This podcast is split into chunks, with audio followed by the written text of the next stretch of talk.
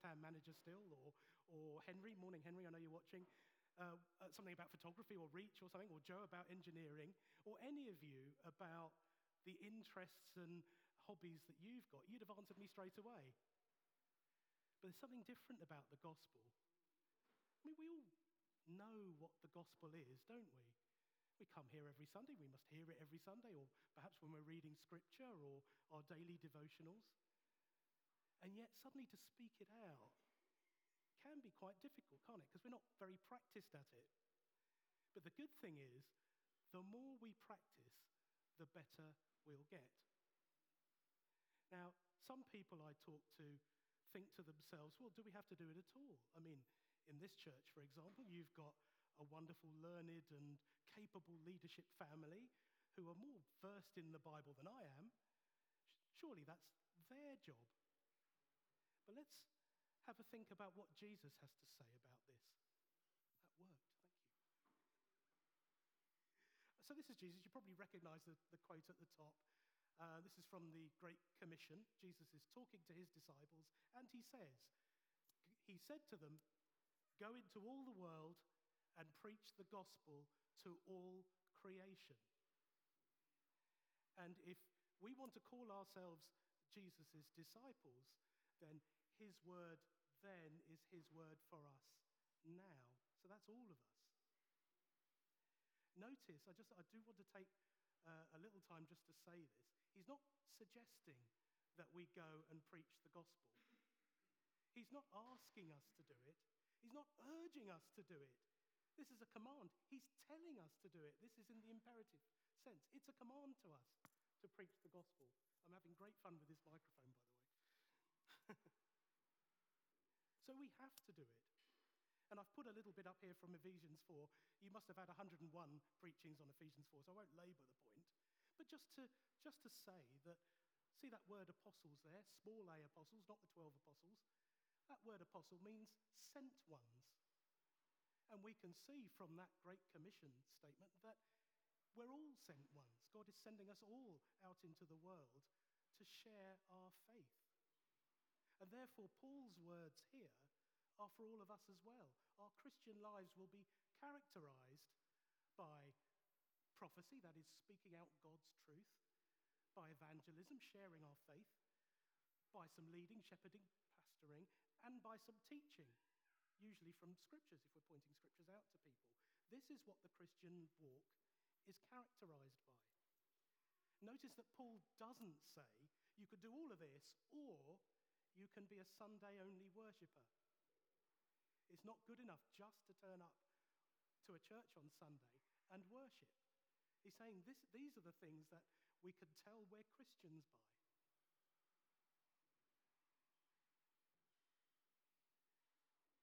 So we have to preach the gospel in a way that is understandable, perhaps relevant to people. So let's watch a video of someone trying to do exactly that.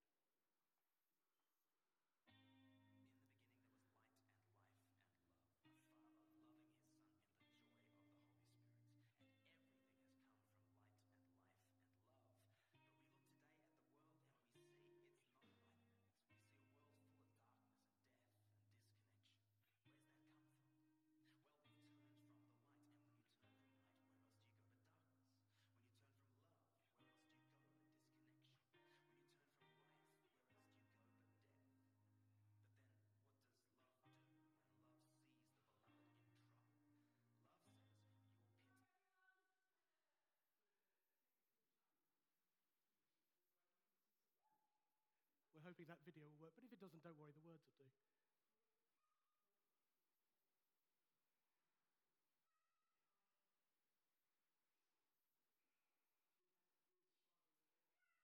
I didn't bring my joke book with me, I'm sorry.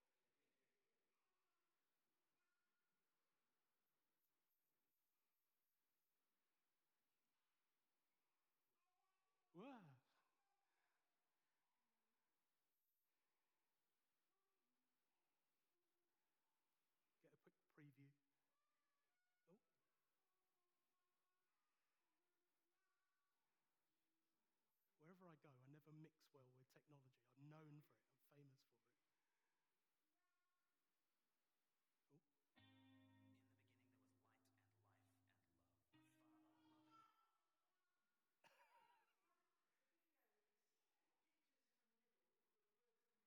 Don't worry, we can just listen to the words, it's, it's, it's fine, and we'll all laugh when I talk about the graphics.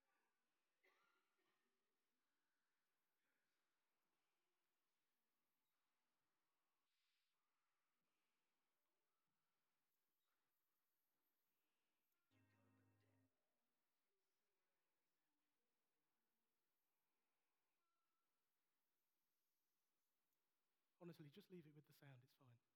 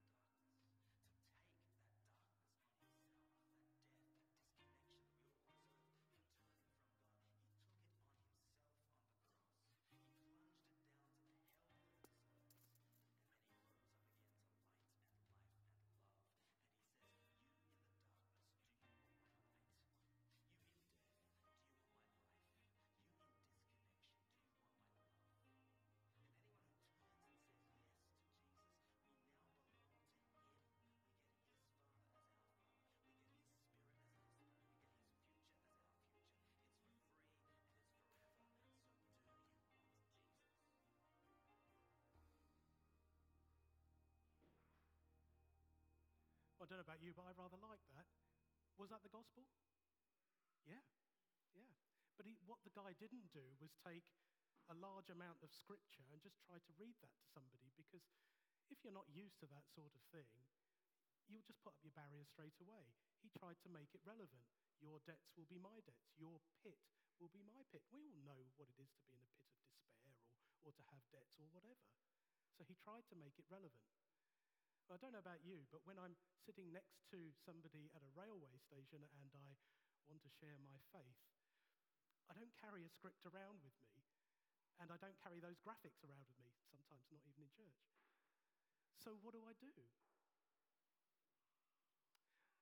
Perhaps God wants people who can speak well. Perhaps He wants good presenters, like the presenter of, of that video. Is that who God wants, perhaps? Well, my good friend Stephen has uh, kindly given up his uh, worship day today in his own church to come and read for us. And he's going to come and tell us about a biblical character who may not have been the best presenter or the smoothest talker. Thank you, Stephen. There's a microphone just there.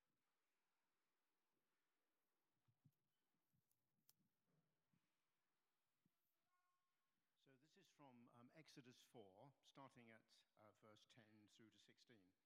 And it says, Then Moses said to Yahweh, Please, Lord, I have never been a man of words, neither recently nor in time past, nor since you have spoken to your slave. For I am one with a hard mouth and a hard tongue.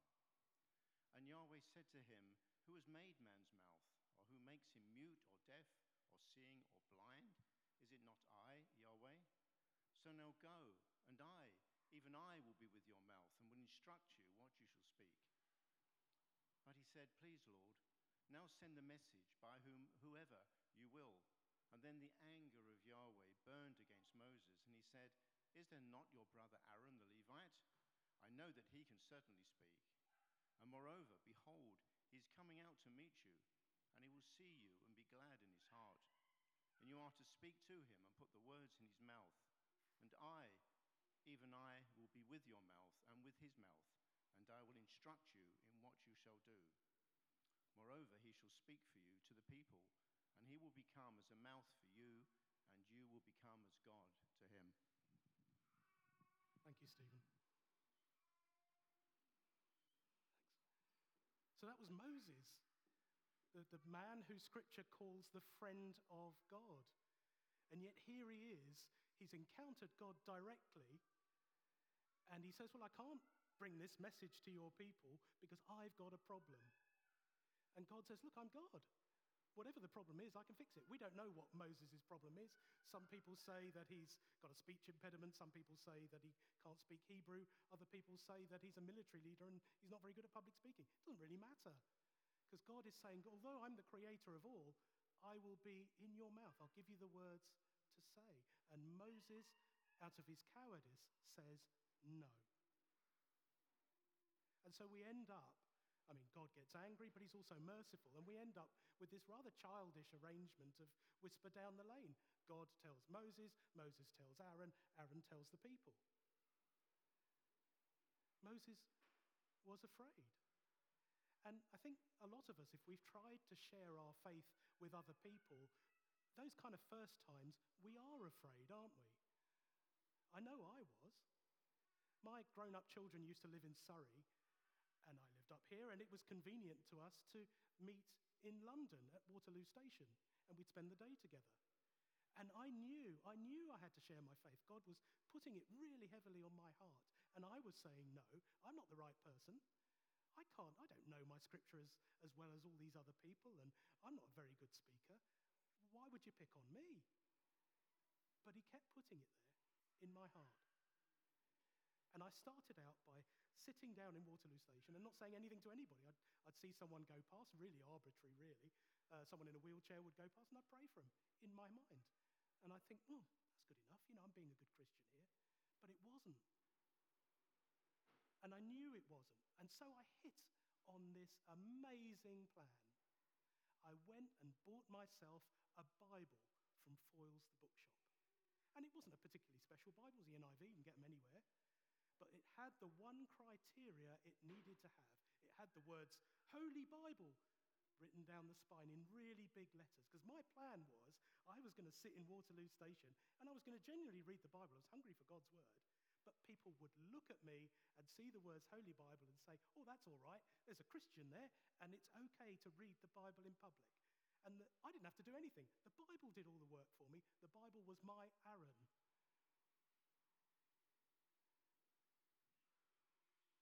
As amazing as this plan was, as, as many ticks it gave in all the boxes I had, there was only one thing wrong with it.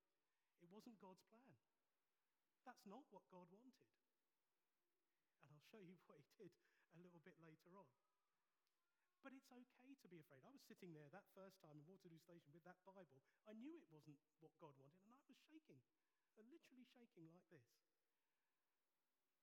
The next person we're going to hear about from the Bible is also someone who felt a lot of fear when he started out. And if you haven't heard this story, his identity may well surprise you.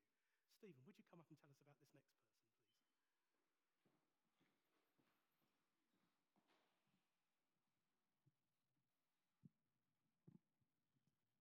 So this reading is from uh, 1 Corinthians uh, chapter 2, um, from verse 1 down to verse 5.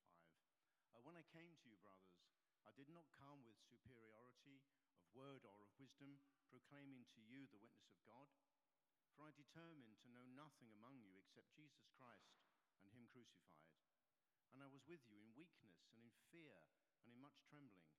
And my word and my preaching were not in persuasive words of wisdom but in demonstration of the Spirit and of power, so that your faith would not be in the wisdom of men, but in the power of God.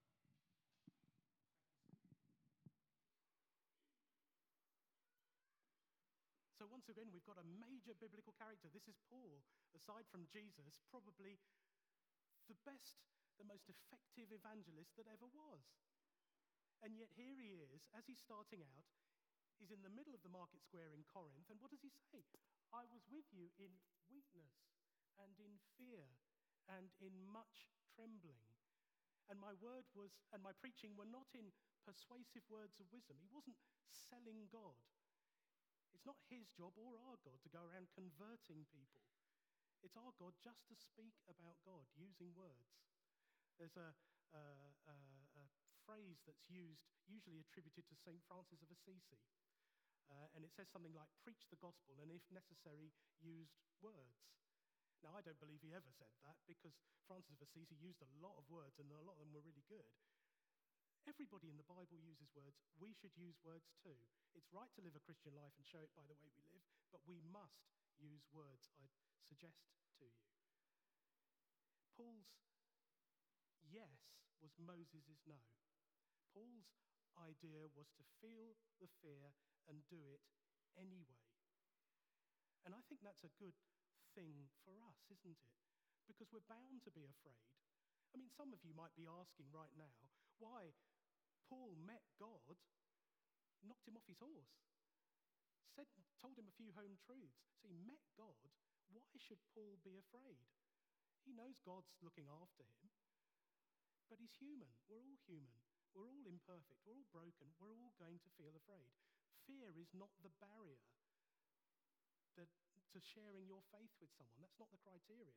The criteria is if we turn up and take part, just like Paul did. I was sitting at Waterloo Station with my Bible that first time, and I was literally shaking. And I got the urge to look up to my right.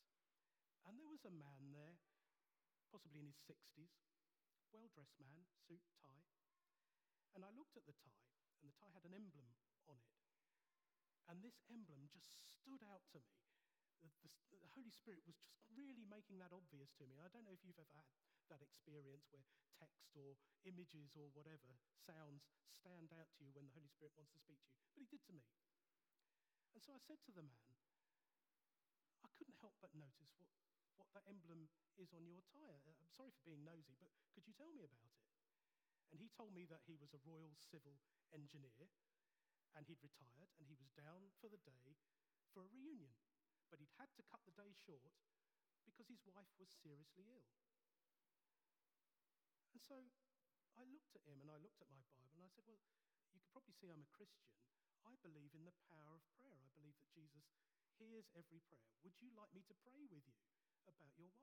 And he said, Yes. And so we prayed together. And then he got up very teary eyed and went and got his train. He thanked me for it. I don't know what happened next, whether his wife got healed or not. But that wasn't the point.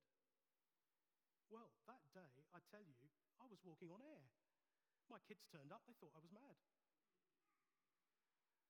I was praising God as if, you know, the, the, the most dramatic thing had happened because I just didn't believe he could use me in that way.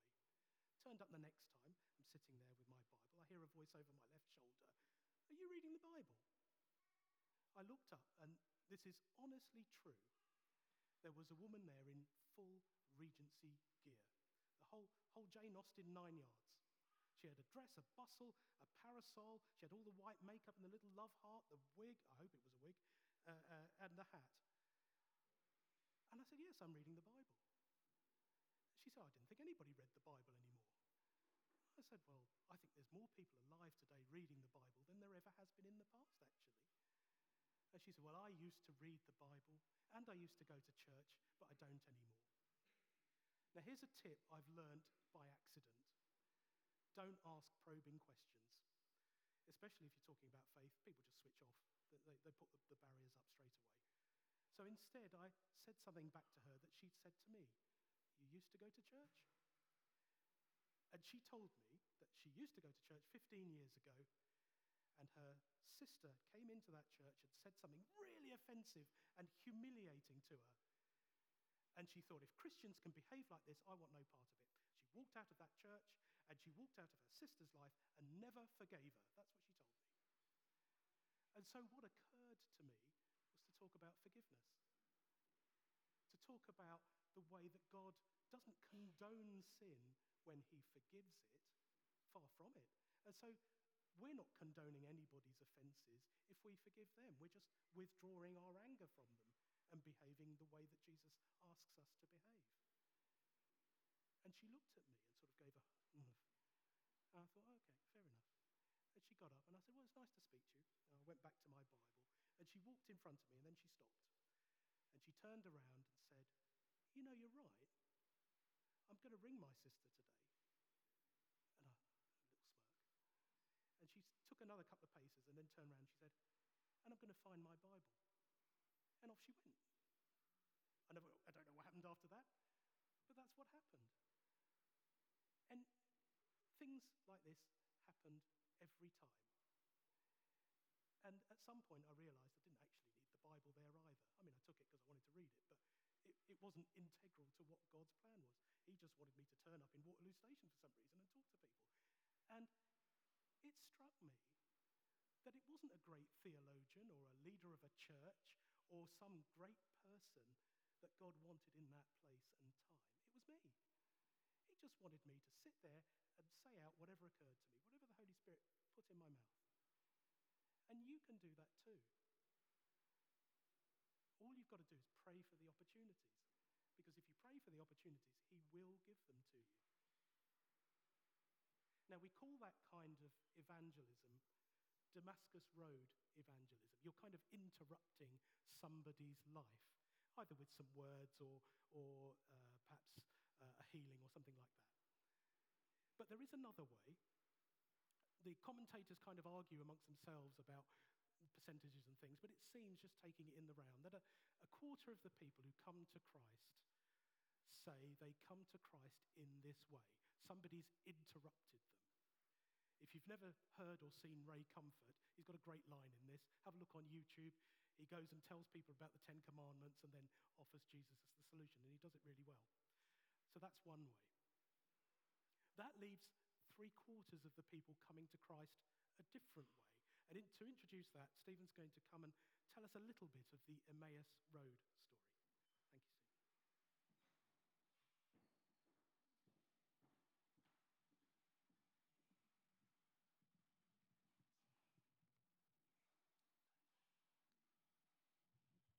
Thank you, Stephen. Uh, this reading is from uh, Luke 24, from verse 27 down to verse 32. Then, beginning with Moses and with all the prophets, he interpreted to them the things concerning himself in all the scriptures. And they approached the village where they were going, and he acted as though he were going farther. But they urged him strongly, saying, Stay with us, for it is toward evening, and the day is now nearly over. So he went in to stay with them. And it happened that when he had reclined at the table with them, he took the bread and blessed it, and after breaking it, he was giving it to them. Then their eyes were opened, and they recognized him, and he vanished from their sight. And they said to one another, Were not our hearts burning within us while he was speaking to us on the road, while he was opening the scriptures to us? Thank you, Stephen. You've earned your pay. So, the other way of sharing your faith is to walk with someone on their journey towards Christ, to talk to them in ways that they can understand. If you look at Jesus in the Gospels, sometimes he preaches from Scripture. There's absolutely no doubt about that. Scripture's really important. But at other times, he spends time with people. He talks to them in language and illustrations they can understand, drawn from the very life that they live. He talks about lost and found sons, or people beaten up on desert roads, or he talks about vineyards and fig trees and tenants and landlords, or oil or bread or wine. Everything that people knew in order to understand what he was trying to say about the kingdom of heaven and himself. And we can do the same. Because we may not be the greatest theologians, I'm certainly not, and we may not have scripture memorized. But what we can do is talk about the Jesus that we know the Jesus that has things in our own lives. There are people out there that when you speak a bit of Scripture, people will argue. Every line of Scripture is disputed by somebody. But what people cannot take away from you is the Jesus that you know. And so everybody here should feel a little more confident in speaking at least that truth to somebody. Now, there are times when the Holy Spirit wants to interrupt people's lives. Uh, we've talked about Ray Comfort doing it with the Ten Commandments. Uh, you might have a word of knowledge for someone. You, uh, Jesus might heal someone. In extreme cases, even deliverance uh, is a form of evangelism. But it seems for the most part, people come to Christ when someone walks alongside them and shares part of their journey and listens to what's going on in their lives. The good thing about that kind of evangelism is that you're not only inviting people to meet Jesus, but you're inviting them into a community of love so that they can meet Jesus not only directly, but in each other as well. Because that's what Jesus wants. Jesus wants family, Jesus wants community. Why not invite someone to church? I've done that. Some of you have seen that I've done. But notice in the Emmaus Road story, Jesus is waiting at the end, and he's there, and you find him. But he's also been there all along, teaching and encouraging and journeying with. And that's something we can do. Notice the emphasis placed on Scripture. I don't want to give the impression that Scripture isn't important. It is one of the, the most uh, important things you can ever do in your life.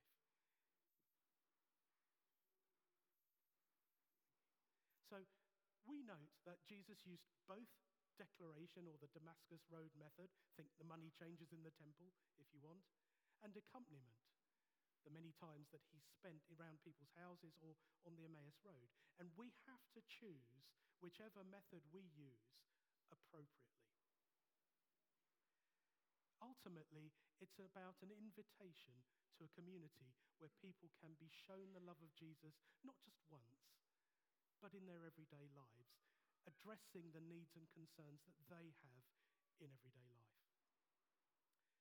If you've been looking at that slide up there, you see I've kind of hit most of the points on there, except one. And that's the one that says, expect the unexpected. After a while of going to Waterloo Station, I got used to it. I knew something was happening. I was confident. I looked forward to it. I was no longer afraid. And one day I got there so early in my enthusiasm that I had too much time on my hands. And I like nothing better than to look around charity bookshops. So I tried to go into the Oxfam bookshop in Goodge Street, and I saw, as it were, a red light shining in my eyes. It wasn't there in reality, but uh, in my mind's eye, I could see it. And I knew straight away that God didn't want me to go in. And I thought to myself, okay, Lord, I, I understand. You want me to get to Waterloo Station. There's something you want me to do. That's fine. I'm on my way. And I started taking my usual route. Would have been down Drury Lane, over Aldwych, and over the bridge to Waterloo Station and I'm walking down Drury Lane, and a motorcycle comes roaring past, noisily. And a little ahead of me, there's a little bald man who is shouting after this motorbike. And as I approach him, another motorbike goes past really noisily. And a police car, not, not chasing him, just following in the traffic after him. And this man, he grabs me and he says, What do you think of that motorbike? That's too noisy. Why aren't the police arresting him? And I gently said, Well, I don't think it's the police's problem. I think it's the council's problem. If you don't like the noise, you, you've got to speak to the council. Would you excuse me? There's something I've really got to do, and I've got to be somewhere. So, bye, you know, sorry. And I walked off, and I must have got five or six paces down the road, and the man shouted after me, Well, aren't you going to pray for me then? You'll notice in these stories I'm a bit slow on the uptake. So I walked back to him and I said, I'd love to pray for you. What would you like to pray about? And he told me his health problems. I said, Fine, okay, let's pray. Do you mind if I put my, my hand on your shoulder? Always ask before touching somebody. And he said, Oh, no. No, you've got to anoint me with oil. And I, I said, Well, terribly sorry to tell you, I haven't got any oil. He said, But no, I have. And he took out a little sachet of oil. And he's trying to open it and he's getting more frustrated because he can't open this sachet of oil. He's, he's really going on it. And I start to say to him, Well, look, the oil is just a symbol of the Holy Spirit. Don't worry. We can pray. Jesus is listening. Don't worry. No, no, no. It's got to be done. Actually, you've got to open it. He puts this thing in my hand. And I said, Well, look, if you can't open it, I can't open it. Don't be silly, you know. And I, Of course, one tear, you've probably guessed already, one tear, and the thing's all over my hands. I've got oil everywhere. I said, Well, what do I do now? I've never anointed anyone before. And he said, You've got to place your hands on my head and pray over me. All right. He said, No, no, no. We've got to kneel down first. So down he knelt. And I, okay. So I knelt down and I put my hands and I prayed for him. And I, I'm honestly telling you, some of those words were not my own. And we're in that time of silence after prayer where we're kind of just listening to God. And somebody comes up and says, Oh, sorry, mate, are you all right? I said, Well, I'm praying for this man, but you know, if you'd like me to pray for you, I, I, I seem to be here, you know, um, a queue or whatever. And he, Oh, no, no, I'm not having any of that. And he walked away. And so we got up. I'm still covered in oil. We got up. He said, Oh, thanks, mate. I needed that. And he walked away. And I'm standing there with my hands covered in oil. And luckily, I had a tissue. So expect the unexpected. Don't be blase. If you see an opportunity that God is giving you and it just doesn't fit your normal pattern, don't worry. Go with it because that's what God wants. I hope I've managed to encourage you to preach the gospel to other people and share your faith. Take a leap of faith because God is with you. Just remember that Jesus doesn't, didn't just preach the gospel, He is the gospel. And so we're trying to introduce other people to the person of Jesus Christ. Thank you for inviting me to preach today. It's been a real privilege, and I pray that you'll be blessed.